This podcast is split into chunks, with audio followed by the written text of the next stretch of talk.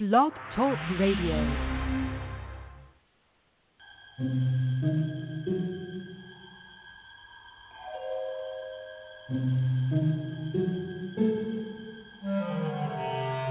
Archangels, ghosts, and Bigfoot. Oh my.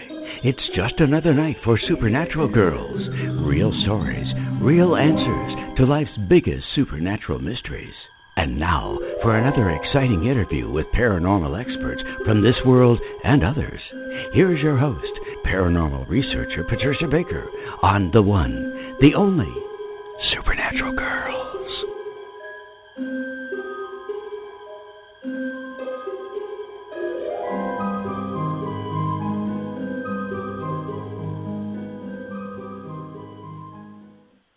Welcome, everyone, to another exciting episode of Supernatural Girls Radio.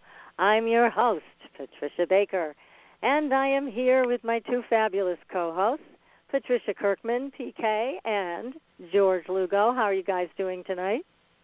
Good, great. Fabulous here. We had warm weather today, sunshine, and they're even talking about it being like 70 today. Ah, I can only I just- imagine. we still Oh, I have know, and I solid prayed ice on my driveway. Ah, I'm I know you're the ice queen. I am. I'll tell you what. I slid down my driveway today. and I Next powered take a my way back up. It was very Or- exciting. Oh Wow. Lord, child. Mm.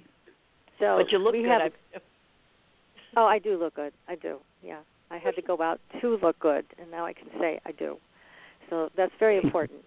You can brave Yes, any element to make that happen. all right? attitude.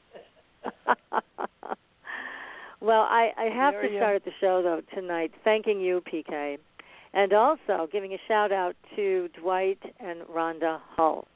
And I will tell all of you why. My little dog Gabriel, who I love with all my heart, um, actually ended up with some heart issues, and I was trapped here because of the ice storms and the ice on the roads, and I couldn't get to the vet.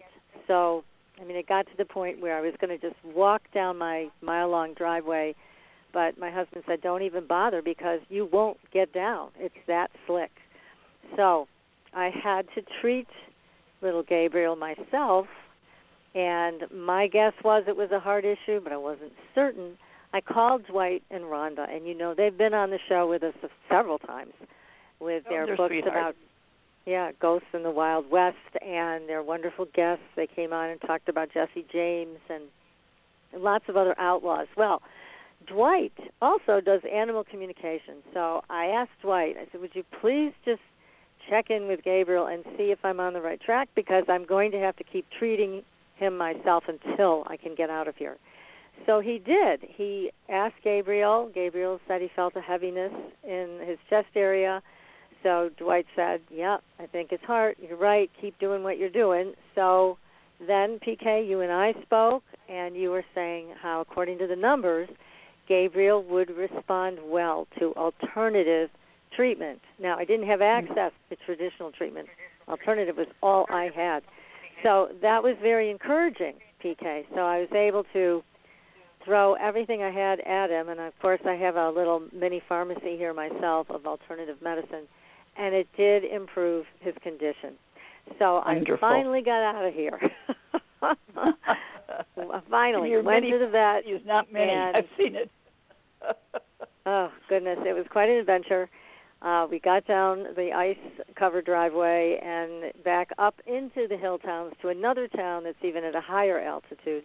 But the vet confirmed what Dwight said and and what I thought. So he had been given the best of of what I had until we could get him over to see the vet. So I, I just wanted to thank you, PK. That was so so helpful. And Dwight and Rhonda, thank you very much again because you all encouraged me to keep following that path, and it made a big difference. He did start to recover, and he's still with me. And it was touch and go. I think we all pulled him back Wonderful. from Yeah.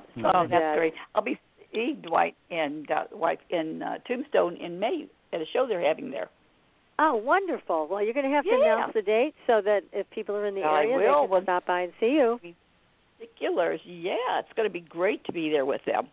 Yes, yes. Looking and George, you were it. very George, I just want to thank you as well because you called and several times to find out how Gabriel was doing and you know that makes a difference when you're you're just got you're hanging on by your fingernails. So anyways, thank you Right, all so yeah. much. People care. Um, That's important. That's right. So PK, start us off if you would with the numbers. You have something interesting to tell us this week, as you do every week. What is it this time? That, I, firstly, it's it's a five universal day, so it's all about change. Don't expect anything to be normal, but there's a lot of changes going on. But it's high energy, good, good things happening. There's a luck factor that goes with the day. Those are always positive to feel good about. That's for sure. Except if you're on the road driving, pay pay attention to the speedometer, not just what you're doing on the outside, because tendency to drive too fast. But other than that, I was taking a look at things that are popping up because of our lovely guest tonight. And I took a look at a couple of the names that we usually use when we're looking at metaphysics, or I should say the spiritual side of things. And I looked at what the words represent looking at them through the numbers. Ghost is a 7, 25 7. So it deals with changes, dealing with companionship, but it deals with spiritual spirits. I thought that was interesting to find that that is what it t- comes down to with the number. It's the spirit. I took That's a look so at mediumship.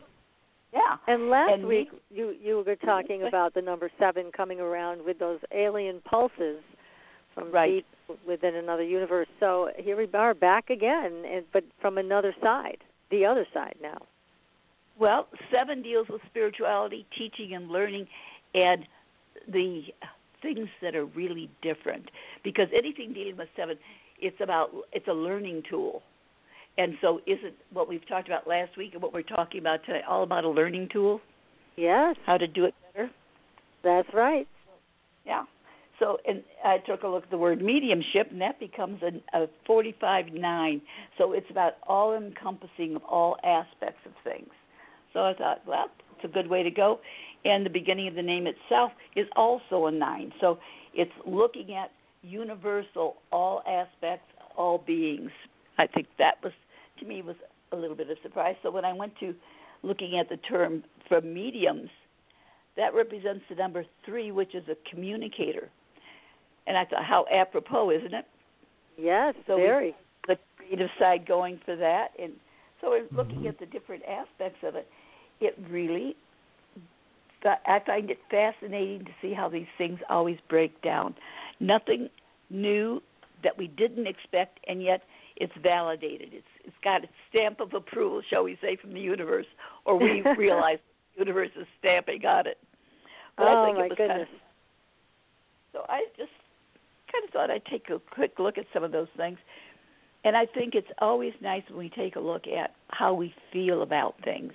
And this is a day of change, and some people that have a little strange feelings about how certain things respond to us, I think are going to have an opportunity to open up their mind to additional things as we listen to our guest tonight because her book was quite interesting.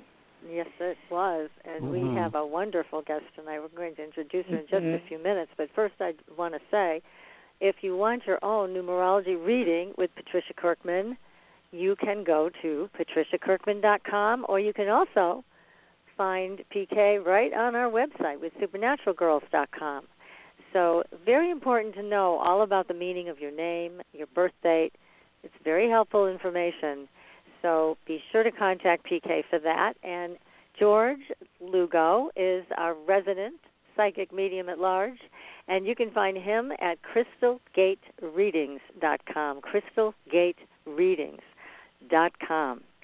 And George, you have a lot in common, I think, with our guest tonight, and we've got to hook you two up, and we're just going to sit back and listen to the conversation, I think, because we have a wonderful guest, Kitty Janusz, Oh, yeah. who has written a great book, and I love the title, When the Dead Speak. So I like it. she's going to be on in a minute because it, uh, this is just a great topic for all of us. We're very much entranced with the topic of mediumship and ghosts, and Kitty is also an Mhm. investigator, so we're going to hear all about her adventures with that. And she has a beautiful quote in her book that I just wanted to read out loud to everybody in the audience. The boundaries which divide life from death are at best shadowy and vague. Who shall say where the one ends and where the other begins? Edgar Allan Poe. Great quote. So mm-hmm. Kitty is an author, a psychic medium, a paranormal investigator. She's also trained in NLP, EFT, hypnotherapy, and she's also a Reiki master. As an adult, Kitty began researching historic locations and conducting scientific paranormal investigations. It was this time during her early investigation she realized she also had a gift for capturing what is known as EVPs or electronic voice phenomena. She was able to capture spirit voices through the use of digital recorders during every investigation. Well, we're going to hear more about this from Kitty herself. And before, Kitty, we go to you, I just wanted to say for dream analysis, soul realignment readings, be sure to contact me, Patricia Baker. You can find me at supernaturalgirls.com. And one other thing, Itzhak Beery, who's been on our show a number of times, a great shaman, is leading a summit. I think it's in Ecuador this time, or the Andes. I'm not sure exactly where, but it's somewhere in South America. And it is open now that you can send in your application for review and they'll review your application. And if you're a match for the rest of the team, you're going to be going. So that's on our website. That is on our Facebook page, along with a lot of great stories about UFOs, sightings, landings, the Pentagon, denying, admitting. It's all there. Abduction. So go take a look. Lots of great stuff on that. So we got to go and talk to the dead tonight, right? So here we are, and Kitty, Janusz, welcome to the show. Oh, well, thank you for having me. It's a pleasure to be here. Great to have you. Wonderful book. And if you could just just start us off with your early life. I guess you grew up with these things, huh? Well, I kind of did, and the funny part is, I just thought, you know, as my sister, and my brother did, that everybody had ghosts in their house because we didn't think it was something unusual.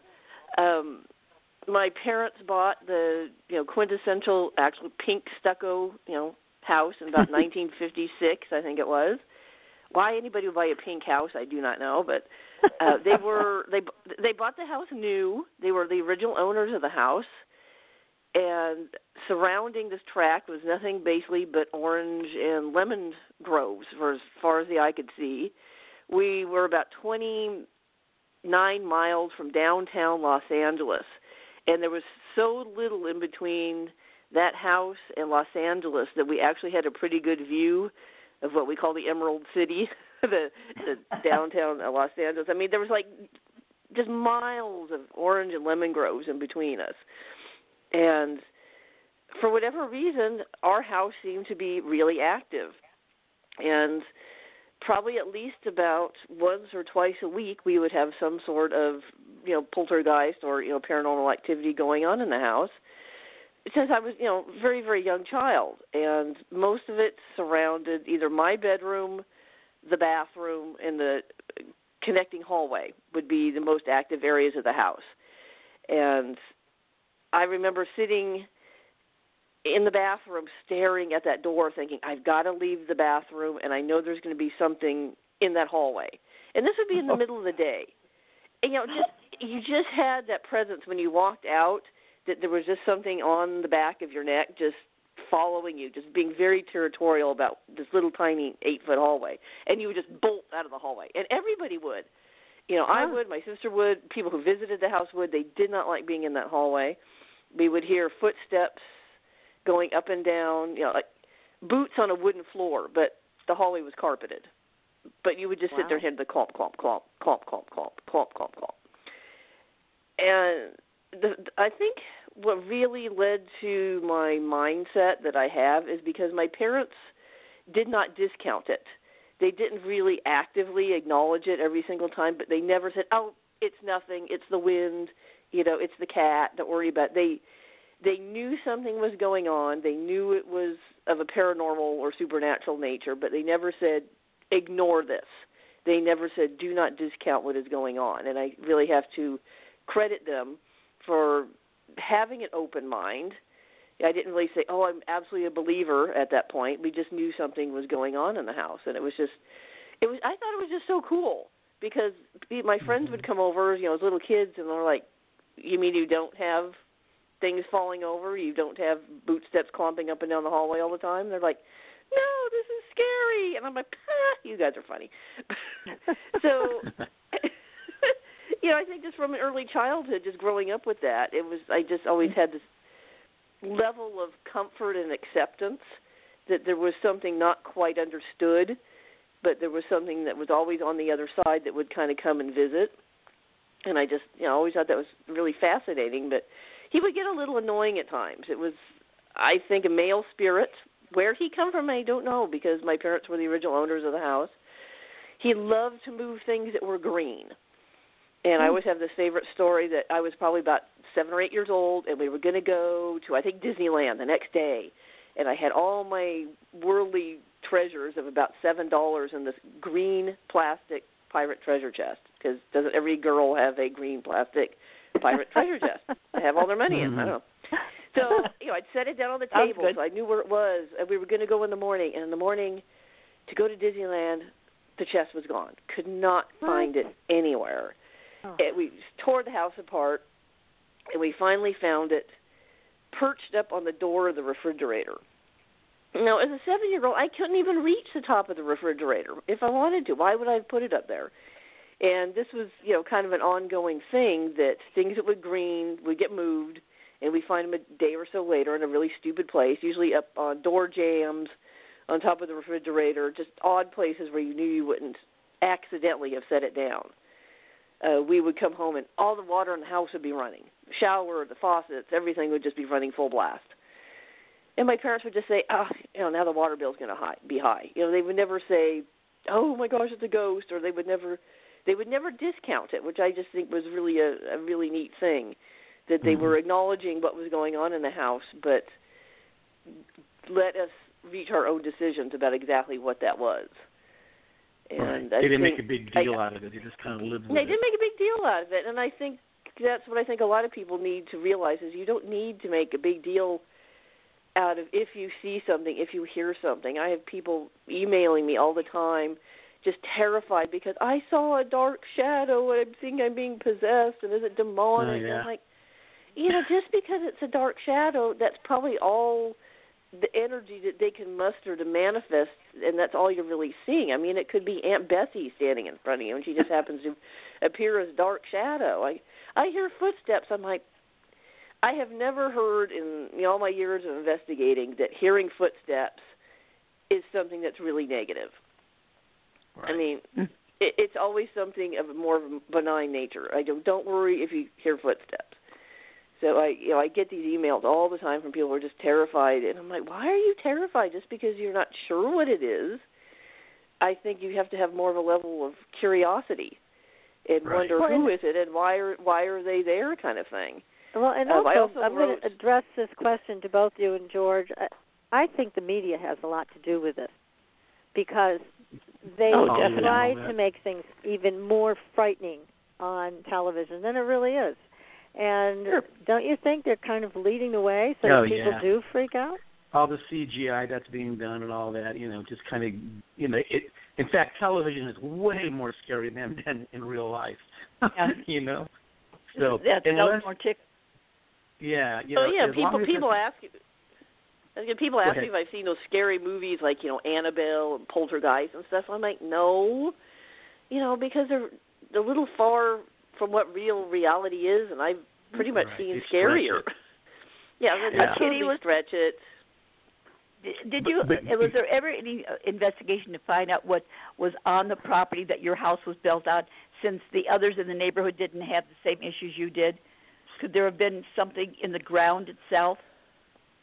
The closest we could find was that about a block away that there was an old packing warehouse uh-huh. that had a railroad leading up to it. Uh, it was uh an orange packing house, and I, I found that uh, railroad tracks and railroad lines tend to carry a lot of energy because you know it's very kinetic, Oh, it's both? very transient in their energy, and that's nobody else's house, or at least that they would admit. Let's put it that way. I'll bet a lot of houses in that area were active, and they just they just didn't want to talk about it because this was a generation that didn't didn't want to broach that subject. I think, and I Mhm. think I I I remember my parents kind of having whispered conversations with you know the other neighbors, and I think they probably really were discussing it and not bringing it, you know, telling the kids about it because they didn't want to frighten us. But I, I think a, I think a few more houses in that neighborhood had some activity, and they just really didn't want to frighten the kids. Mm. And my parents just happened to be of like, oh, it's you know, it's it is what it is. Just you know, come to your own them. conclusion of what it is. Yeah.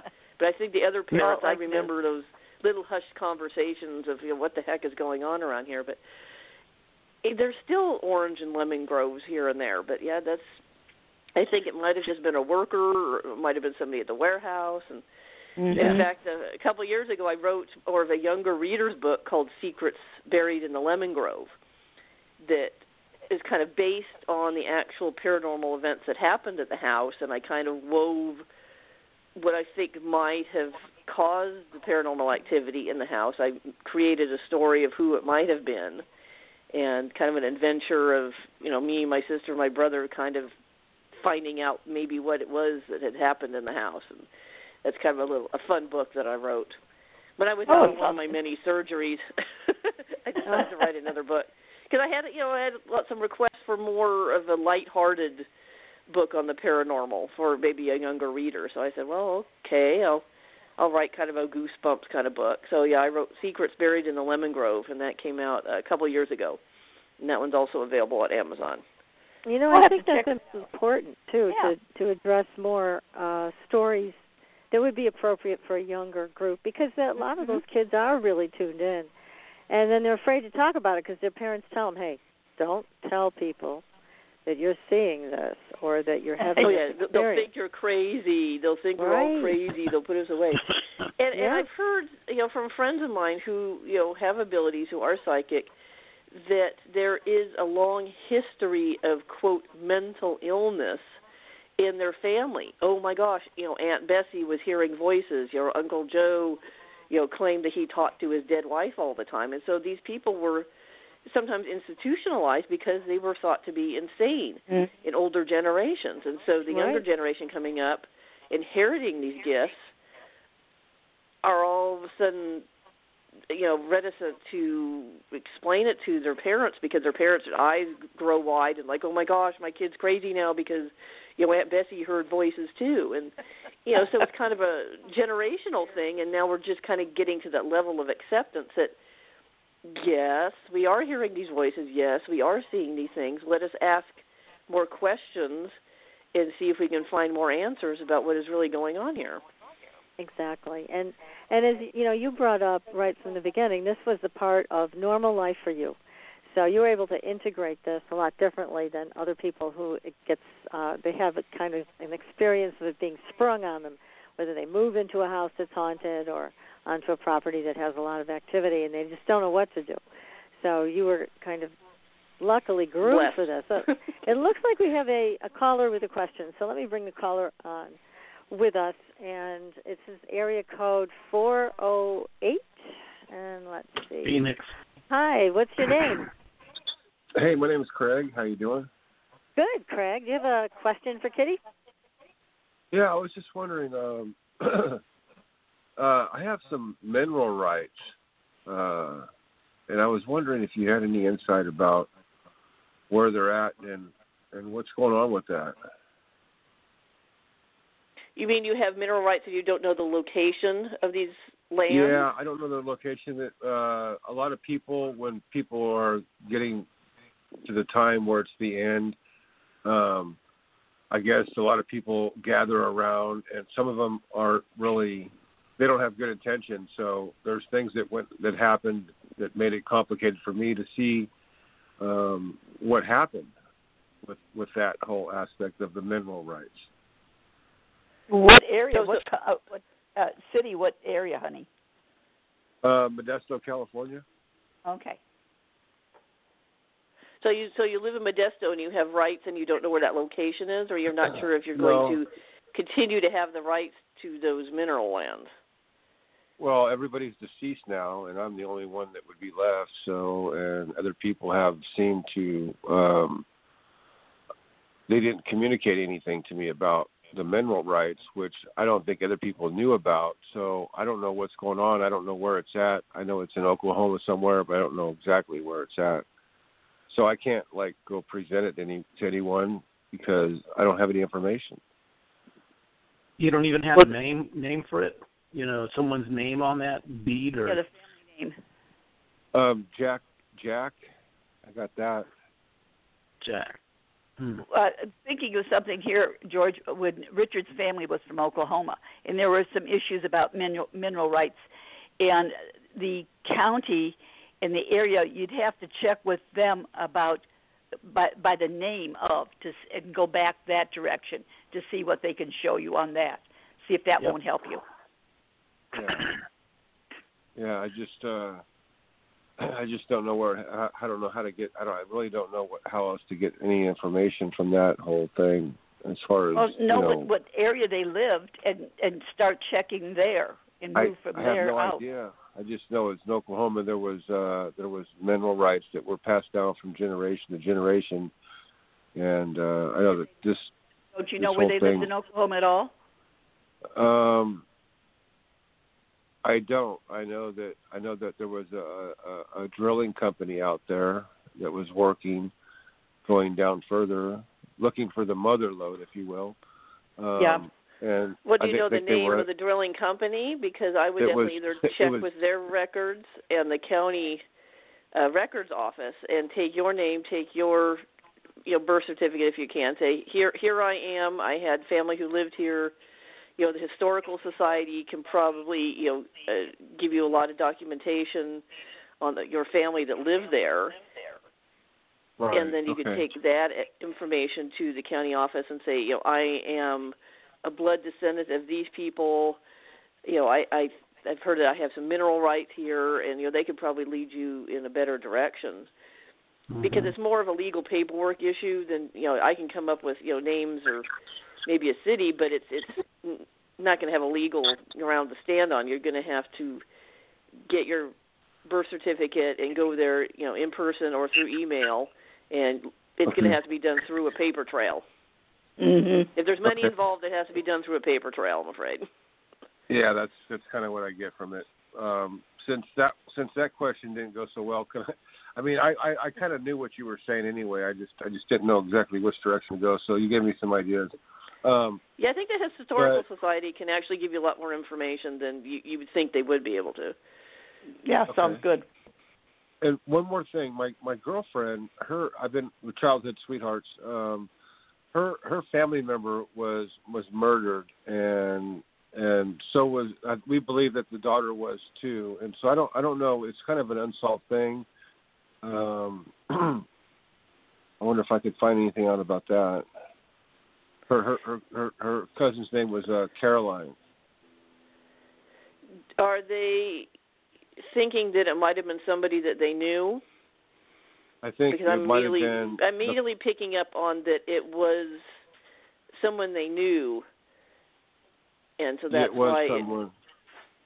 That's what we believe, and someone was yeah, I don't think it was a family member. It, it was it was someone that they had a relationship with, and that there had been some violence in the past on that, but not nearly to the extent. The guys have a feeling the- that they already know who who it is, but they just don't know how to go about uh, following up on this person. But it was Well, definitely somebody person- that she.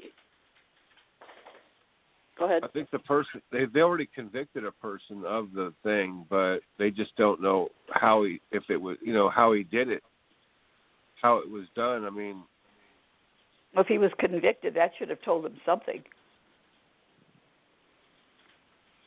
Yeah, he was convicted. It's just like we don't know if it was an accident or if he actually did it or not. You know, he was convicted of doing it, but I don't know if it was an accident or if he actually did it.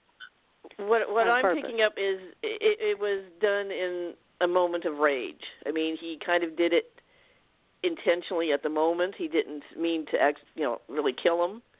But what I'm picking up is it you know, there was like a fight, there was a struggle and you know, in a moment of rage it it kind of happened. That flash and, temper. You know, and unfortunately he, he's paying the price for that moment for a long time now. So I wonder about the people that he, that was that were murdered about them and what and they're the ones that that that were taken um from the natural realm into the spiritual realm. So I just wonder if those people are is do you, do you do you do you have anything about that? If they're at peace, is that what you're asking? Yeah, well sort of yeah, I guess you could say that. Yeah. Um, I am getting that they have crossed over. They are not together. Um, one needed a little bit more healing on the other side, and that does occur if somebody ha- suffered a traumatic death. Sometimes, you know, spirit guides and angels do have to come forward and you know do some healing of the soul, so that they can actually you know cross over fully in peace. Um, they but they are they are not together and they're actually okay with that. They they don't need to be together on the other side. They have gone their separate ways. But uh I am I am picking up that both of them have crossed over and are are okay with it. If that brings you So- any solace. Yeah, so the ones that cross over really don't want to come back over here because over on the other side is where it's already perfect. Mm. You you can create your own heaven, you know, what whatever resonate with you. Uh and have a heaven. Some people decide to be reincarnated. You know, that's a whole you know, other conversation and, and it's kind of up to that person. They can remain in a state, uh, they can, you know, travel on an earthly plane, they can visit us in a spirit form, they can you know, and, and time means nothing to them. You know, it all is in how that's also part of their healing. If they feel the need to you know visit their loved ones here to watch over them for a while you know that is their option. Uh whether or not they decide to you know I've had family members pass and the instant they passed I could feel they were uh, completely on the other side of the universe. I mean they Huh. just left this realm just at light speed um because they didn't need to stay here they they had finished whatever the work was on this planet and they became part of the uh, collective consciousness, as I like to put it, and went on Uh-huh. to other things. So it, it's all in kind of how that person was raised, what their belief set is, if they needed healing based on how they left the physical body. Uh, but from what I'm picking Mm. up, they have not reincarnated yet. They are not necessarily visiting you in a spirit form. They're just basically in their own kind of mid space right now. It's kind of a developing their own type of heaven. You know, Greg, they're I'm going to have to wrap they're, this they're, up. they're in a, okay. They're in a light form. Thank Okay, you so thank much you. for your call.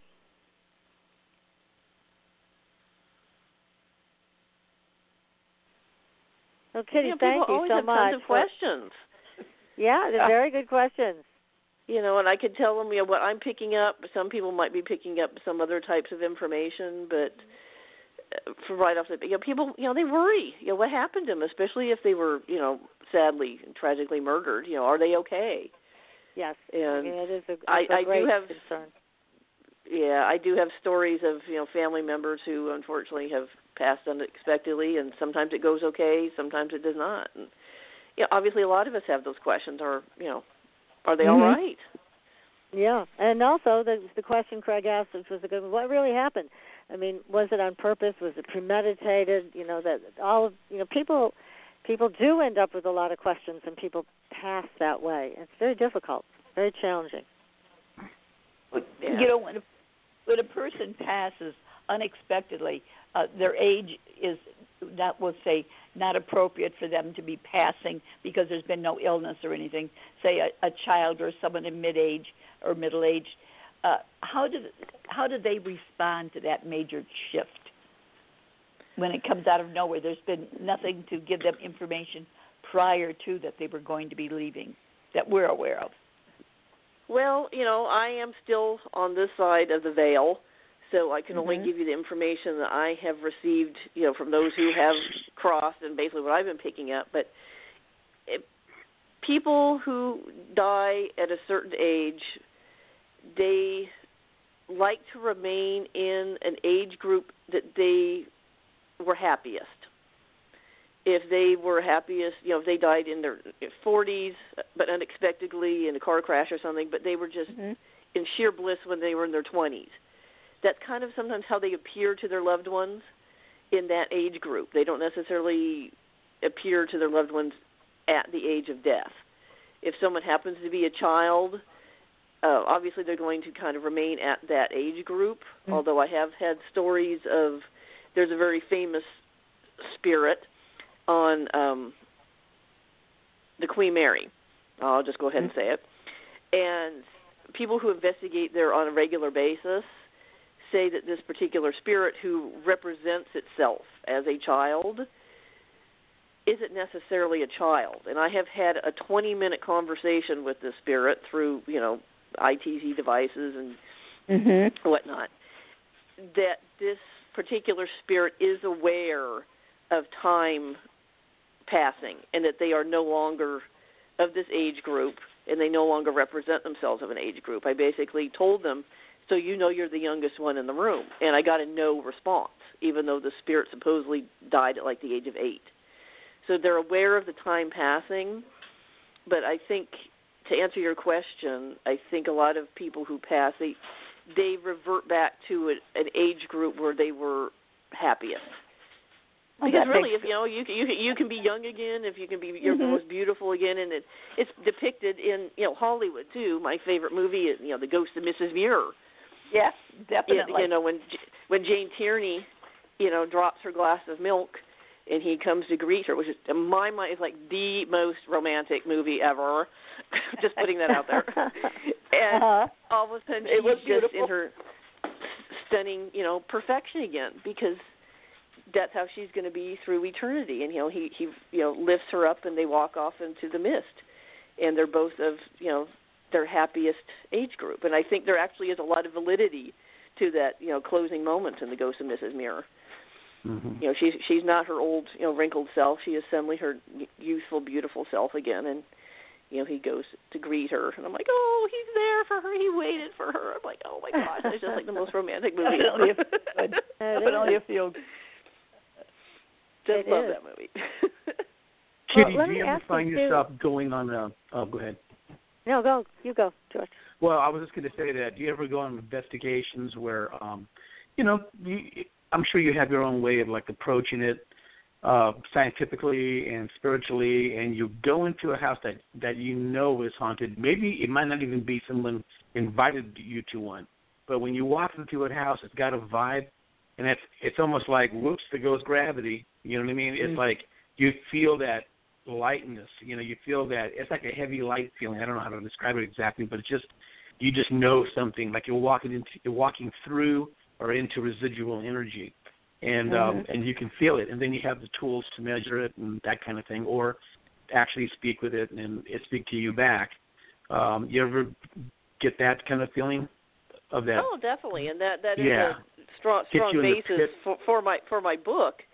Is I use the equipment to validate what I'm already picking up with my own body Mhm. because your own body right is basically one of the best uh, tools in A your toolkit fork. to be a paranormal Yeah. investigator. yeah. And if you walk into a house, a lot of times you'll get what I call a fun house effect, where the energy is so strong that you find yourself almost pinned against the wall, you know, and sliding against Mhm. the wall as you go through a room because you're struggling to maintain your balance. Uh, Mhm. I also will tell people if you go into a room and it feels like somebody had just had an argument in there, and you could feel Mhm. that kinetic energy still in that room Mhm. and all the hair is standing up on you know on your arms and stuff. I mean, that will tell you that, that there is something in that room. You know, and I'll do a quick sweep, you know, through an area. You know, something might feel, you know, this room feels nothing, this feels active, and then I'll switch. Sometimes the energy will change in a room too.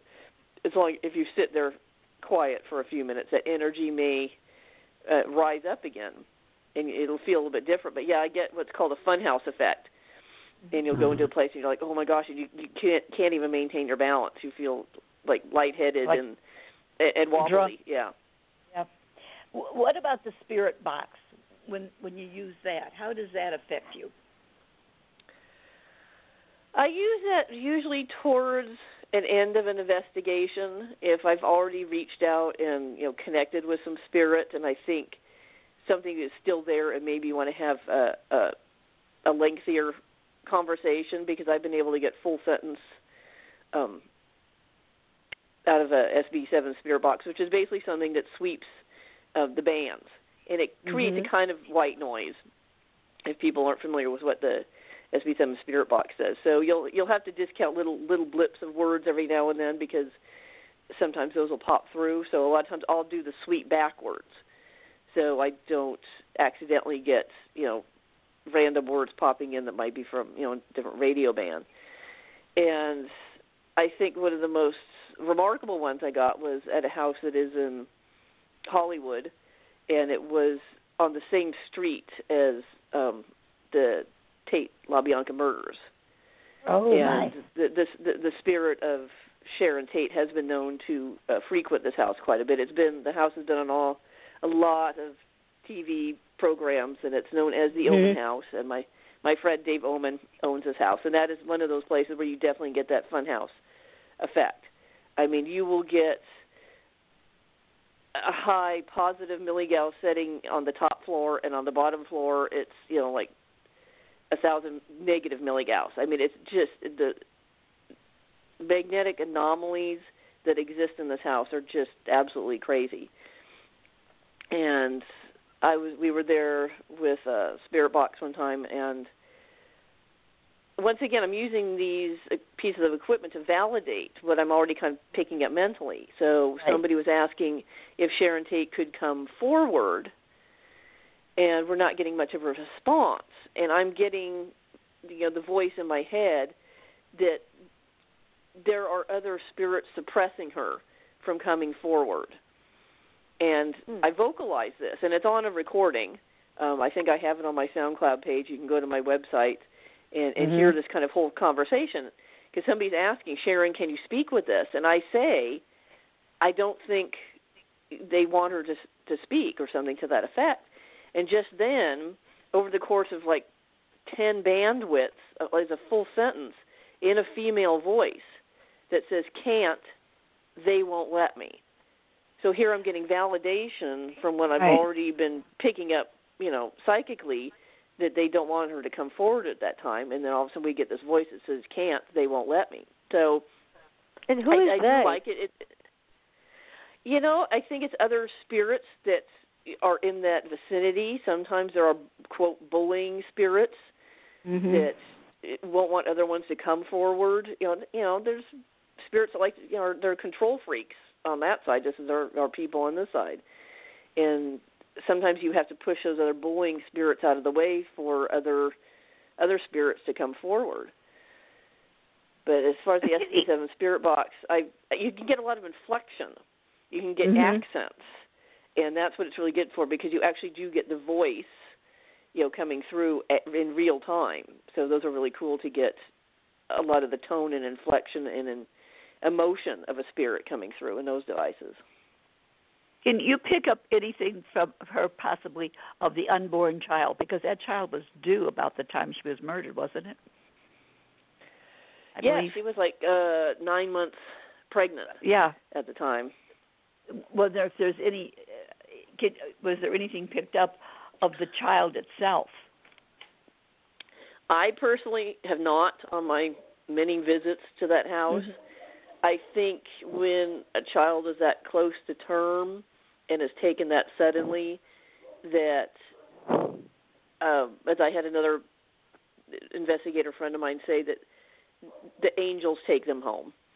Okay. they Yeah, I will had not wondered be about put, they they will not be put in a position to be in some sort of purgatory and have to make those you know cognitive decisions of That's where am I, what do I need child, to do. yeah. It, it is it is so traumatic, Yeah. and it forces we like to call them angels come and take them where they need to be. They don't have to make those decisions of where do I go? Is somebody looking for me? You know, they they Mm-hmm. aren't put in a, a position of being lost. That That's uh, wonderful. angels come and take them where they need to be. So no, there was no issue that I have encountered of of her child being in any kind of purgatory or I have not encountered the child spirit at that house at all, thankfully. Yeah, Yeah, that's I very do. So- comforting. Definitely. Anytime things happen and you wonder what does happen with the child, so that's good to know. It is. now I It I is. do have an interesting story of of trying to channel a child spirit if we have time Oh. to tell that quick story. Yeah, but we're going to do Uh, first. So Kitty is. Uh, we're going to take a very short commercial break. So everybody, stay tuned. You are listening to Supernatural Girls Radio, and we'll be right back. pure essential oils, specialized minerals, and a revolutionary anti-aging technology. Astridian combines the best of all scientifically proven ingredients in easy-to-use creams, lotions, and concentrated serums. Astridian's advanced line of products take your skin to a new level of being healthy and beautiful. We offer a variety of collections that address all your skin concerns. The Essential Anti-Aging Series treats and moisturizes your skin for a long-lasting, younger look. The Multivitamin Series promotes healthy skin with high-quality vitamins and minerals. The Sports Series restores skin from cellular damage and stress. Astridian also offers a revitalizing solution for hair and a professional series for doctors and medical spas. Visit astridian.love today and begin your new journey to healthy, beautiful, youthful skin. Astridian, beyond your expectations. There are a lot of psychics out there. How do you decide which one is right for you? You look for someone who empowers you, who's practical and spiritually connected, who says, here are your opportunities, here are your challenges, and here's a way to deal with them, and then gives you your own toolbox to make your life everything you want it to be. Hi, I'm Corbie Mitleid, and that's how I work with you. As a certified professional tarot reader, I've helped thousands of people for over 40 years through my toolbox cards, past life retrieval, numerology, spirit guide conferences, and mediumship. Whether it's career, relationships, finances, or your spiritual road, together we can replace your confusion with clarity. And you'll probably find a little laughter along the way. Visit me at CorbieMitleid.com to find out how to cross your bridge from fear to fearlessness and fly. And tell me you found me at Supernatural Girls for a special gift with your reading. Corbie Mitleid, the practical psychic for catching your tomorrows today. Find me at CorbieMitleid.com. That's CorbieMitleid.com. Your property tax bill. Have you seen it lately? It's frightening. Your property taxes are going up while your home value is going down. It's time to fight back and win. For the real truth about the property tax system, get attorney Pat Quintilian's book, Are You Getting Screwed on Your Property Taxes? How to Find Out and How to Fix It. Attorney Quintilian answers all your questions and gives you the facts you need to fight a property tax bill that is spiraling out of control. You'll also read about what happens to property owners who don't check their property records, only to find out too late they're taxed on square footage, fixtures, and even buildings that they don't own. Is this happening to you? Learn your rights. Buy attorney Pat Quintilian's book today. Are you getting screwed on your property taxes? How to find out and how to fix it. Available on Amazon.com. Are you frustrated with endless mantras, affirmations, and processes that promise to align your life with your dreams only to find yourself years later in the same space where you began? Do you feel like you must be doing something wrong because nothing seems to be working? Don't you just wish that someone could shift your consciousness for you and your life could align with your desires without all the effort? Well, your wish is about to come true. Hi, I'm Carrie Cannon, and I have a gift that allows me to align the consciousness of others to be in harmony with their dreams. The best part is, it requires no particular effort on your part. Upon listening to a consciousness alignment, people have reported instant energy shifts, financial windfalls, soulmate connections, healed relationships, physical healings, and more. To gain access to a free trial offer for my entire Manifesting Miracles library of consciousness alignments, go to commandmiracles.com now for details. Again, that's commandmiracles.com for information about our free trial offer. That's commandmiracles.com.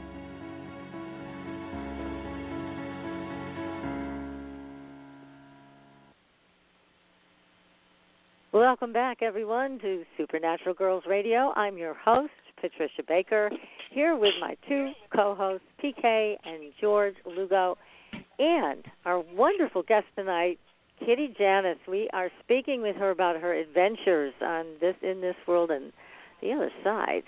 And her wonderful book is called When the Dead Speak. So Kitty, we broke just when you were about to share a story with us yes. about channeling a child. So please continue. Well, I like this story because not only does it validate that spirits are okay, our loved ones are watching over them, they also do cross over, but also I did this reading with the help of a couple other mediums in the same room. And so I always learn so much when I'm channeling with other mediums at the same time. And George, I don't know if you've uh, done like group channelings as well, because a lot of times you'll get different perspectives of what's going on. And right. I always learn so so much when I'm doing this, rather than just either doing it over the phone or doing it by myself. I love doing group channeling readings. And this young mother came in who had lost, sadly, a five-year-old son. And wow, she hard. had now had another son who was born, and he was also now five. But she wanted to connect with the son who had crossed, who had passed over, and so I'm in the room with about three or four other, you know, mediums, and I get this vision of, you know, a, a maternal, grandmotherly figure, but all I'm seeing are her hands holding just a small child's hands, and I'm not seeing the boy. I'm just seeing a pair of hands resting in hers. You know, she's gently clutching this pair of hands. I'm thinking, why am I not getting anything other just than the child's hands? And so I I question, you know, this other, you know, my mentor, my other friend, and I Debbie? said, why am I only just just no, another friend of mine, Kimberly. Oh. And I said, why am I only just seeing the hands? I, she says, that's because and this was her interpretation. And I have to kind of go along with this that who this young boy was, he no longer needed to remain. He has crossed over and reincarnated. But who this young boy was, who this child was to this young mother, still remains under the care of the grandmother and the only visual that we see are just his hands being held in hers out of love. So Hmm. just this little fragment of that consciousness that was the boy, um, you know, who he was by name, still remains with the grandmother, but the rest of his soul has gone over and reincarnated. And so I shared that with the mother, and she got some comfort from that. And as I'm looking at the mother, you know, I get this overlay of another visual, and I'm looking at her, and it looks like flies buzzing around her, and I'm thinking that can't be good. Why am I seeing weird? And they're weird little, not normal looking bugs flying around her on this overlay. I, obviously, they're not. She doesn't have flies buzzing around her, but I'm seeing it as a vision, as an overlay on her, and I'm thinking, how do I articulate this that doesn't just sound totally negative and creepy? Because obviously, it's a message that I need to relay to her, and I'm not quite sure what this message is. So I don't say flies, I don't say bugs, I say, what's with the bees? Because bees sound better. I said, yes. I, I'm getting I'm getting this vision of like bees or insects and then at the same time as I'm getting this visual, I'm getting you know auditory information in my head that the deceased child is somehow bringing these insects to her. That this is a message from the son to the mother, and I go. So are you seeing insects or bugs in an unnatural or unusual place, or I, I'm getting this image that the, the son is somehow bringing these odd little insects to you. Are you seeing insects in a place that you hadn't seen them before? And Her eyes are just getting really big, like saucers. And I said, "Does this make sense to you? Because it's not making complete sense to, sense to me right now. But I'm being told that I need to tell you that somehow the son is bringing you insects." And she says, "The son who passed always used to draw little bugs for me." Oh my! And she says, "Now the son I have now has started drawing insects in exactly the same way." Oh they my! just like just like the draw, and I'm getting goosebumps telling the story because how the tears just started pouring out of her, and how it made perfect sense to her, even though it didn't make any sense to me seeing this overlay of flies buzzing around her. But that's just how it presented itself. And she, it was making perfect sense to her because she says, "I get it now because the son that I have now is drawing these same insects, and they look just like the ones that you know my other son used to draw for me." And I said, "The son who has passed is that's his message, and that's he's coming through the son that you have now." And of course, tears are flowing, you know, like crazy because that message made perfect sense to her. So I tell you know mediums, even though they're getting some weird, obscure piece of information, tell them I'm getting this weird, obscure piece of information, but I'm being Yes. told that it Mhm. should make sense to you. So rather than try to fabricate, you know, I'm seeing insects and you know, try to fabricate something, say this is what I'm getting, this is what I'm seeing, and I'm told it's important to you. Does this make sense to you? And I think that will lead give a lot of credence to some people where I think, oh, they're they're they're a fake because they're just doing a cold read. I'm just saying, I, this is what I'm getting. This is the information I was getting. Does it make sense to you? And it made perfect sense to this mother. So it, it kind of helped me a lot because I it, it I couldn't figure out what the heck was going on, seeing this overlay of flies buzzing around this poor grieving mother. But it was actually a gift from her, you know, deceased son, and to be able to kind of validate that message for her, I think was really really sweet. And I kind of had to, you know, navigate a little bit through this with a little bit of help, but it actually the reading came through quite well for the mom because the tears were flowing. She was so happy, and she knew that seeing those her son make these drawings was actually a gift from her deceased son. So it, it was kind of a cool story in its way, but it's like I said, it didn't make any sense to me at the time until I said, Yeah. "Mom, I'm seeing this. But that is, what, you know, is- that what is does it so mean to true. you?" Yeah, that is so true. Like when I'm doing a reading, uh, these abstract things will come in. You know, um, Mhm. a tricycle with a red ball on it. You know, and and they're just keep showing it to me, showing it to me, and I kind of ignore it sometimes because I want it to be a little bit more clear. Or, you know, and if you don't say it, they stop talking to you. Sometimes they'll just like back out, say, okay, he's not getting it, so they leave. And so I have to present this abstract thought. You know, it makes no sense to me, but to the person I'm reading for, it makes total sense for them, and and and it ties it all together. And there have been times in the beginning of a reading where I'll get these abstract things, but I continue to read because there's a lot of souls there, and they're all saying different things, and all of a sudden the whole thing comes around full circle, and it's back to that abstract thought, and it ties mm. the whole thing together. So I don't know if you got it like that sometimes, but yeah, the abstract part of it is uh, really important. It validates a lot of things. So important to listen to that. Yeah, like you said, a lot of times the spirit will keep pushing that what you see as an abstract image that not not make any sense. And if you do ignore it, I'm out of here because they aren't listening to me. So yeah, a lot of times Right. they uh, "He's telling me this." You know, if it doesn't make sense now, maybe we'll set it aside. But that's just something he's pushing at me right now. You know, maybe it'll make sense in a you know a few minutes or so, or maybe a couple days later, something will come to Mhm. fruition. Oh my gosh, that's you know you know, Mhm. he said don't go up those stairs, and all of a sudden, you know, I slipped and fell, and I was going to break my hip or something. You know, it makes sense. You know, maybe a couple days later. So yeah, I never try to ignore those things, but they don't. You know, people say, well, why can't you just tell me how a person died, or why can't you just tell me how he's doing? And it's not that easy. You know, the deceased don't always just sit down in a chair and have a straight conversation with you. It uh, some of it is filtered, some of it comes through spirit guides, some of it comes through images, some of it comes through uh, different layers of different spirits all trying to talk at once, and you're trying to navigate.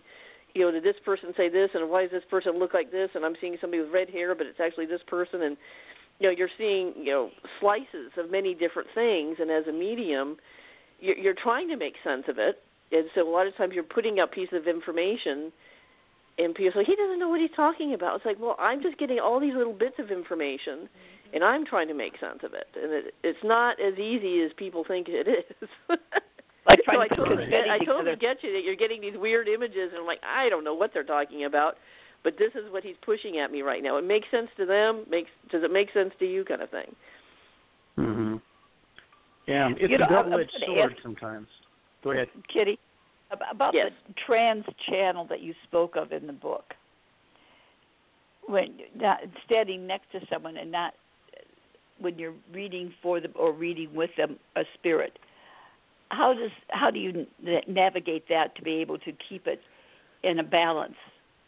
It all comes down to having healthy personal boundaries. I had a person who would allow spirits to come into her and i I I think that's just way too invasive, and especially if mm-hmm. you're doing a channeling of a person who has died a traumatic death.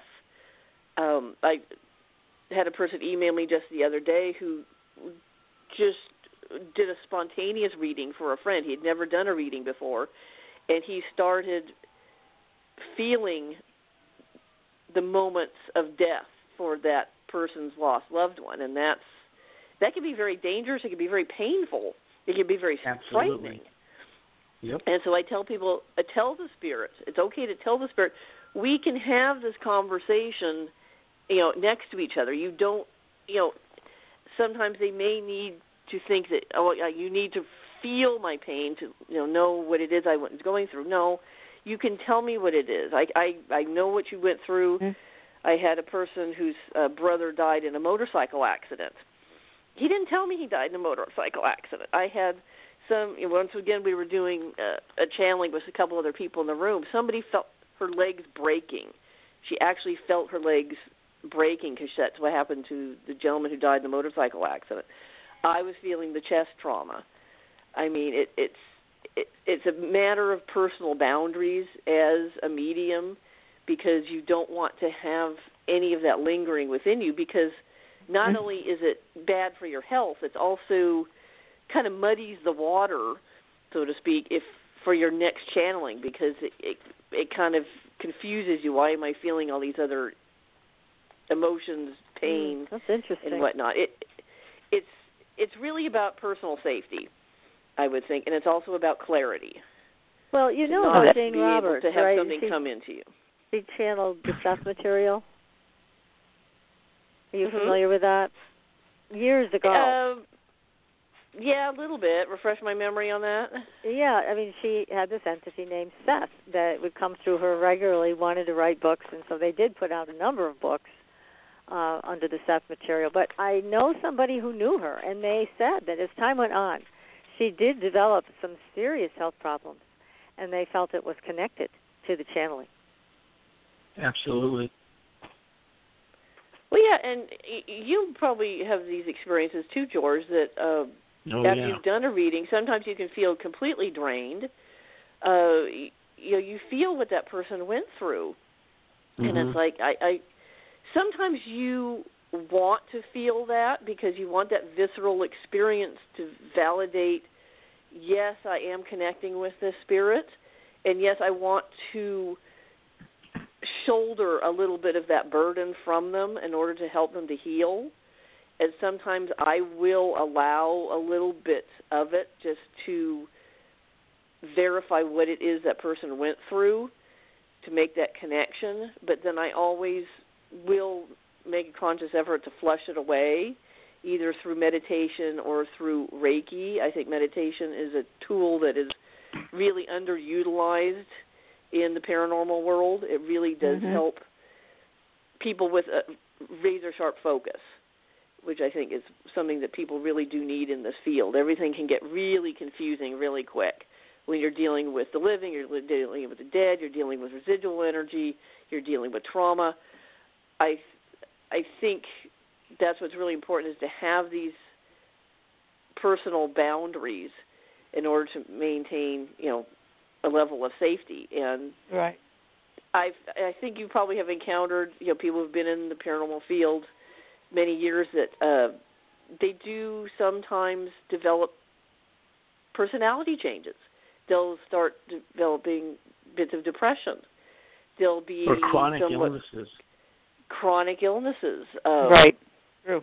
They'll be called back to more negative locations.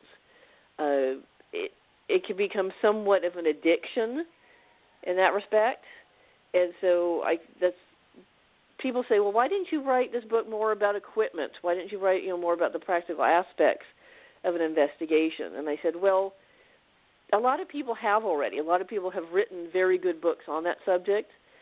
I have found that you know dealing with paranormal investigators and dealing with this type of energy that what was not being addressed was the idea of personal boundaries, dealing with this energy, dealing with this layering of soot of negativity and emotion that can just kind of clog on you year after year after year. And if you don't address it if you don't cleanse yourself mentally physically spiritually it can have really really dire effects over the long term and i Absolutely. found that that was just not being addressed in the paranormal field mm-hmm. yeah you're right it really hasn't been and I agree too about your point that meditation needs to be a more integrated part of all of this so that people can get clear faster because it's easy to get overwhelmed when you're doing an investigation or even when you're doing a reading sometime if someone's traveling with a lot of companions. So no, good it is point. important. You know, I noticed also uh, that I was interested in uh, reading in your book, Kitty, was the fact that you were talking about Reiki. Uh, it, I always I work with I'm a Reiki master, and I use it for healing and working with other aspects of things. But I had not really thought of it in the terms of which you have used it in the book, and I think that's very interesting to know that there's so much more that goes with it because we forget sometimes to think strictly the healing element of the body and mind, but not of what is going on within the uh, ethers. Mm-hmm. Well, you know, I learned Reiki after I became a paranormal investigator because over the years, you know, you it's a field where you get so much answers, but you mm-hmm. just get more questions. And I, I think I tell people that kind of the epiphanal moment of a lot of this is I was attending a lecture by a gentleman who works as a demonologist. You probably heard him. Name is Adam Blai. Mhm. Yes. And he was saying that I am so angry when I see people go into these investigations and they get these EVPs of somebody, you know, saying help me or I'm lost or and they they go, "Oh my gosh, I got this cool EVP of somebody saying help me." And they put it on their YouTube page and they put it on their website. He goes, "This is like poking a spirit with a stick." He goes, "These are not little trick ponies." He goes, "What is your responsibility now that you have connected with somebody who has gone to all these lengths of crossing time and space and parallel universe to reach out and ask for help. He says, so what are you going to do? How are you going to help this person? What is the point of being an investigator if you get this evidence of somebody saying, help me, so to speak? How are you going to help them? And you know, the light bulb kind of went off at that point. Oh, how am I going to help them? Rather than just collect this evidence and saying, yeah, I got a voice that says help me ha ha what i need as a responsibility as a paranormal investigator to be able to kind of find a, something in my toolbox to be able to help these spirits be it have mm-hmm. them cross over have them get some sort of healing sometimes they just want a connection and have a conversation just so that they're not you know forgotten where they are and so that's why i you know learned Reiki. And so Reiki can actually be used to heal locations. It can actually be used to in healing of the deceased. I had a conversation with a coworker today of how when we are deceased, we don't automatically go onto a fluffy cloud and get a pair of wings and start playing a harp. a Hmm. lot of times there is unfinished business. And Yeah. this is where things like Reiki and mediumship come into play is because you can actually reach through that veil and you know, George, I don't know if you've done this or not, but actually done healing to the deceased. Oh yeah, absolutely. Yeah. It's a wonderful thing to have in your toolbox. hmm And a lot of times the deceased are surprised that you can cross that veil and reach them and do this type of healing. I'm And I pleased to know that it's possible. I didn't realize yeah, it it's before. it's a I it's don't a know why. wonderful thing to have. And I'm going to cough here in a second. Excuse me. Uh, but yeah, it's it's really a wonderful, wonderful thing to have. And you were saying that you were using alternative medicines for your dog. Yes. Um, I had a cat who uh, I'd had for many, many years, and he developed uh, thyroid cancer. And at the time, he was about 14, and he was not exactly the friendliest cat to other people. He was to me, but not to anyone else. My vet hated him, and my vet said, "Uh, "Let's put it this way: your cat is not exactly Mr. Cuddles, and I cannot do I can't do chemo on him. I can't put a needle in him. He'll if he struggles, we'll we'll shred tissue. There's really no way I can treat this cat, especially given his age. You know, there's nothing I can do. So I took my cat home, and I'm like, what am I going to do? You know, he's my everything. He's my world. Okay, well, I've done Reiki. You know, I've done Reiki to humans. I've done Reiki for emotional trauma. I've done it for physical trauma. I've I I hadn't done it a lot to pets at that time. So I laid on the bed on my back. I put my cat on my stomach, and I just started doing, you know, Reiki on him. I'd done a little bit of Reiki on him during his cancer, but not to the extent where I need to make this work, really work. And I just laid my hands above him and I was, you know, feeling his energy. I was pulling out the negative stuff. I was trying to balance him out. And I just said out loud, I think, I said, if there is a God, if there's a force, if there's something out there, you need to give me that validation that this is going to work because, you know, this is Scout, this is my cat, this is he needs to survive this and this is the only way that he is going to survive this cancer if this universal energy, if this Reiki actually does what I have been taught that it's going to do. And at that moment, I felt a second pair of hands rest on the back of my hands. Oh my! And How nice. the t- I'm crying right now. Oh, the tears just start flowing from me as I did this Reiki on my cat. And that was when he was 14. He just passed away at the age of 22. Oh my goodness! Congratulations. Wow. So That's- I really, fabulous. really Wow. got that validation when I needed it most, and I think that made that made it all worthwhile for me. Was when I needed it most, I got Mhm. that validation that there Mm. really is something out there that listens to us and gives us what Mhm. we need when we need it. I mean, I did it as selflessly as I could. It wasn't for me, even though I needed the validation. I just needed the Reiki to heal my cat. and he was fantastic. complete, he was completely cancer free until he passed at the age of 22. A I mean, crunchy That's a long cat. life, even for a cat. That's a long life.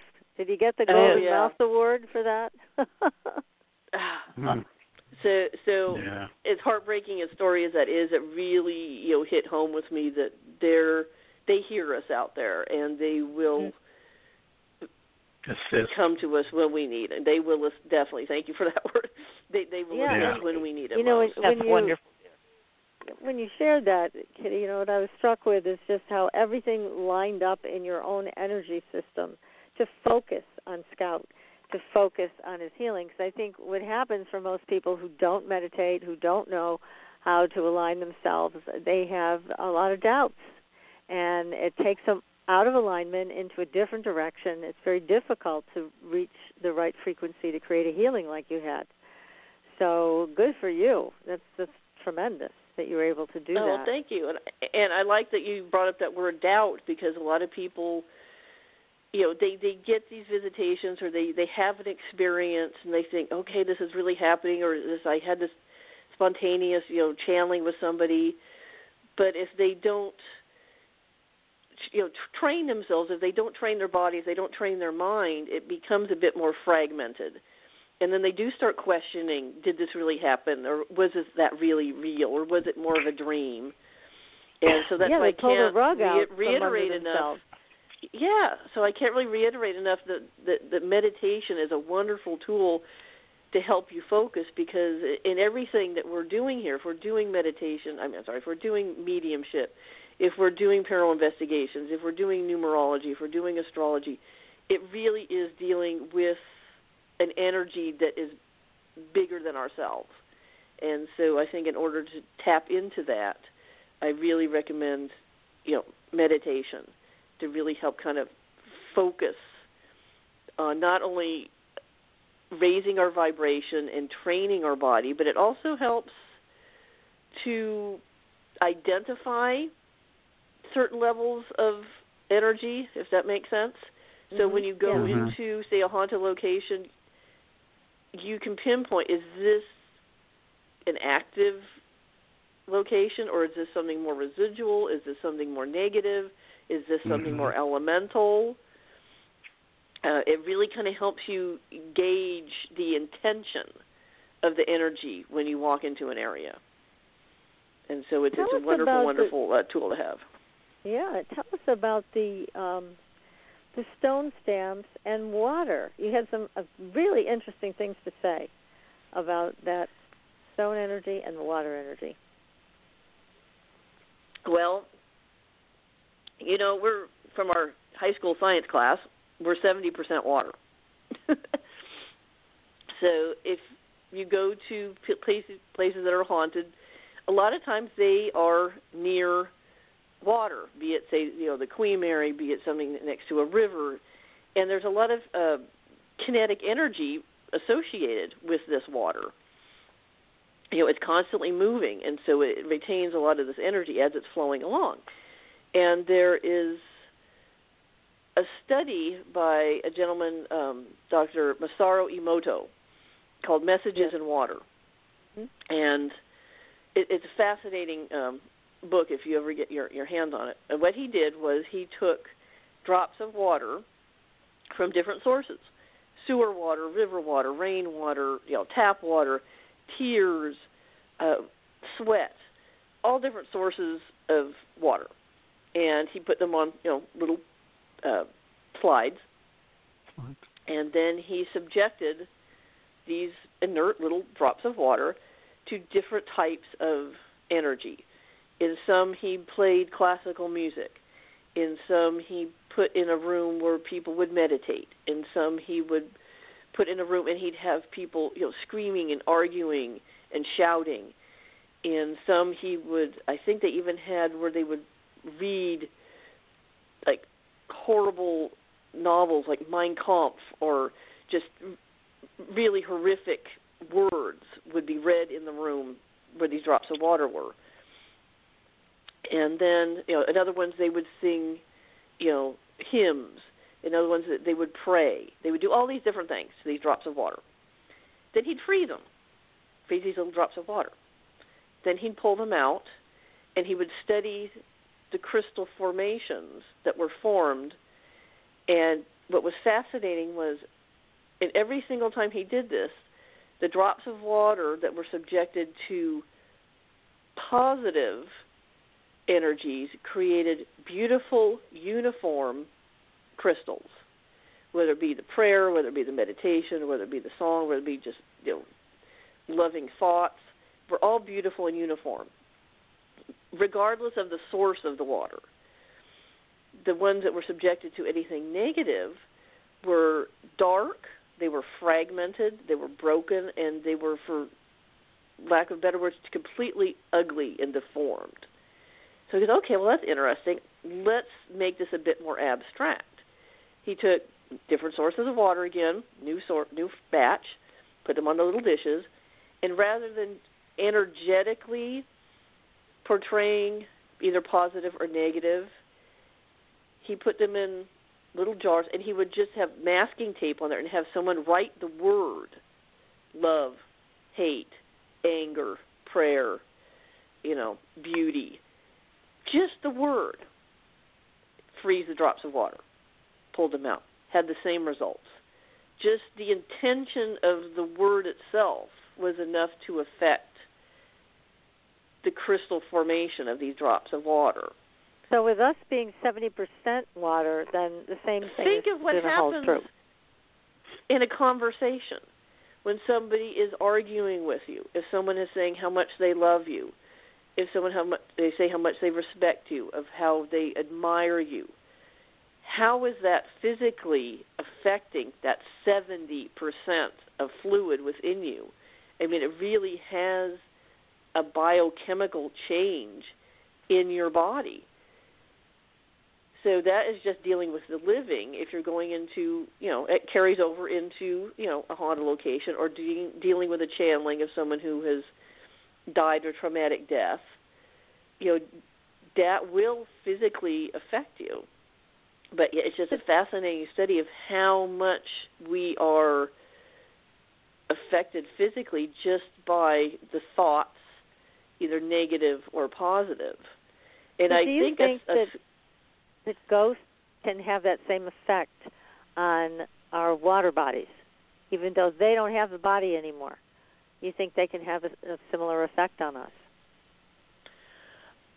I think they are drawn to the energy, and I've definitely had physical attacks through entities, be they elemental or be they just negative spirits, and they will generally go at you through your solar plexus because that is you know your area of self protection, and that's a lot of times when people are at a location. Oh my gosh, I'm feeling sick. I'm feeling nauseous. I feel like I'm going to throw up because that is where they actually start. And once they leave that location, they get a little bit of air. They get out of that energetic space. They're you know they're cleared. So always, I've, on more than one occasion, I've had somebody get attacked.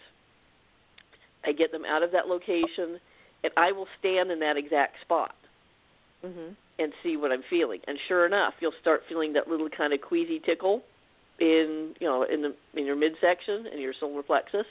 And I'm just like, yeah, no, we're not going to go there. You're not coming into me. You're not going to take my energy. Step back, buddy. Right. And yeah, that that's how they'll try to get at you is through your midsection. They'll either try to manipulate you, they'll try to attack you, they'll try to just suck your energy out, and they usually go through your midsection. And a lot of times, people will start feeling a little bit nauseous when that starts to happen. I bet it sounds very uncomfortable. I mean, haven't I you went guys out with a experienced that like on a, on a location or something? Yeah. You, oh my gosh, I'm starting to feel sick. I need to get Yeah. out. I need to get some air. I'm, I'm doubling over. I'm going to puke or something like that. Definitely, Mm-hmm. that is when those energies start coming in at you. Be it you know a spirit or be something you know elemental, something that hasn't really walked the earth in you know human form. George, you were going to ask could a crazy. question? Oh no, I was just going to tell you about something that happened that I was involved with. Um, this group investigating team, I, I didn't know them, and they invited me to go on a hunt with them, and so I went on an investigation with them. So I'm sitting in the room, and there's a lot of us there, and they had a um, uh, what's the little box that uh, they they can talk through? Not a vocoder. It's called uh, uh, Like an Ovilus. Yeah, yeah, they had an Ovilus sitting there, and uh, this voice comes through. It says Zach, and all these people were like getting ready for the to go and investigate this house. So they're all in this living room getting their equipment ready and all this. And uh, somebody said Zach's not here, and then they said Zach again, and the and the lead investigator said Zach's not here. So I must have said it two or three more times. So then I finally asked after the whole thing was over. I said, hey, you know, your this thing, this Ovilus was saying Zach. Who's Zach? And they go, oh, Jack. I mean, uh, Zach used to hunt with us and uh, investigate with us, and a lot. And this one time he left here And when he got here, he didn't protect himself. So when he left here, he had about an hour and a half drive to get home. So he go he goes home. He goes in his bedroom. The lights are off. You know, very dim. His girlfriend's asleep in the sleeping bed, and he sits on the side of the bed to take off his boots and stuff. And all of a sudden, she comes flying over the top of him, and just slammed on the floor. And she's screaming and yelling. She was dead asleep. And he's grabbing at nothing, telling it to stop, stop, you know, all this, and it finally did. And when it stopped, she was full of teeth marks all over her thighs, her back, Ugh. uh, scratches. She was just torn all up. And so she just gave him the ultimatum. She says, "If you don't stop doing this, I'm leaving." You know, and so he quit, and that's why he didn't show up anymore. But things can Oh. follow you home. In this particular thing, I just thought, "Holy cow, man, what am I doing here?" you know. so that's why I always say before I go into a haunted place, man, you know, I came here alone, I'm leaving alone, and nothing Right. go home with me. So, but she Yeah, really okay. got hurt. Oh my goodness, have you ever been that's horrible. Have you ever been attacked like that? You ever been attacked? Um, I don't allow things to to come Right. home Right. with me. Neither uh, do I. As far as being attacked, I've been kind of pushed. I've almost been pushed Mhm. downstairs. Mhm. Um, I think one of the funniest ones was I was doing a, a psychometry demonstration, Mhm. and one of the coolest places I found to do this was there was a, a Titanic exhibit in town with a lot of the artifacts that come up from the Titanic. So I brought a group of people basically into this little museum to show them how you can read, you know, the energy off of these objects without actually having to hold them in your hand because it's a museum. And in the first room, there is nothing in there but this little case with like a big bolt, and it's the intro to this museum. And we arranged to be like the only ones basically on this tour, so we could do this uh, demonstration. So there's about you know ten people with me, probably more. I don't know. And the security guard, and the security guard is standing way off in the corner. And so we start talking about what psychometry is, and it's standing over this little bolt. And all of a sudden, I get a double-fisted butt cheek goose. And I wheel around, assuming it has to be the security guard or somebody behind me, and he's standing 20 feet behind me off in the corner. Oops. And my eyes are just popping Wasn't out, him. and everybody's like, "What?"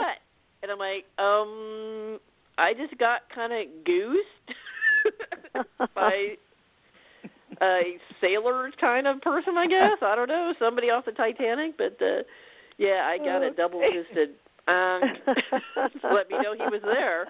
That kind of took me by surprise, and I just kind of Oh, laughed it off because it really, it really wasn't that invasive. it was kind No. of Yeah. But, But, Kitty, um, we have to wrap up. We've only got another couple of minutes left, unfortunately. Sure. Love talking It's just been too much fun. I know. This is too much fun, and it's great having you with us. I want people to know how to get a hold of you. What is the best way for them to find you? They can find me on Twitter. I go under Paranormal Kitty or Kitty underscore Janusz is how it appears. They can find me on my Facebook page at Into the Light Paranormal. They can find my website at Kitty. That's K I T T Y J A N U S Z dot com, where you can find links to my podcast, my evidence. You can hear some of my EVPs. You can find uh, links to my store where I sell my books and crystals and a few other things. My books are also available on Amazon and Kindle. Uh, the one paranormal book is When the Dead Speak: The Art and Science of Paranormal Investigation, and I also have the run, younger readers book When uh, Secrets Buried in the Lemon Grove. And right now I'm working on a third book on grief and mourning and how we re-identify ourselves after experiencing a loss. But you can reach me through my Twitter, my Facebook, uh, and my website, all on those sites. Terrific. And I'd love to hear from any of you guys. Yes. Well, we have to get back in touch when you've got Right. your next book ready so that we can talk with you again, Kitty. Thank you so much for such a great, great interview tonight. Wealth of information. Oh. You obviously know what you're talking about. It's wonderful to have you with us tonight. Now, next week, everybody, we're going to be back with another great show. It's going to be a little different. My two co hosts are going to interview me about a great UFO abduction story, one of the very best Colors in the Dark. Don't miss it. Until then, we'll see you on the Blue Highway. Good night, everyone. Good night. Good night, Kitty. Nice to meet you. Oh, it was good talking to you. Thanks for listening. Tune in next week for another radio adventure with Supernatural Girl.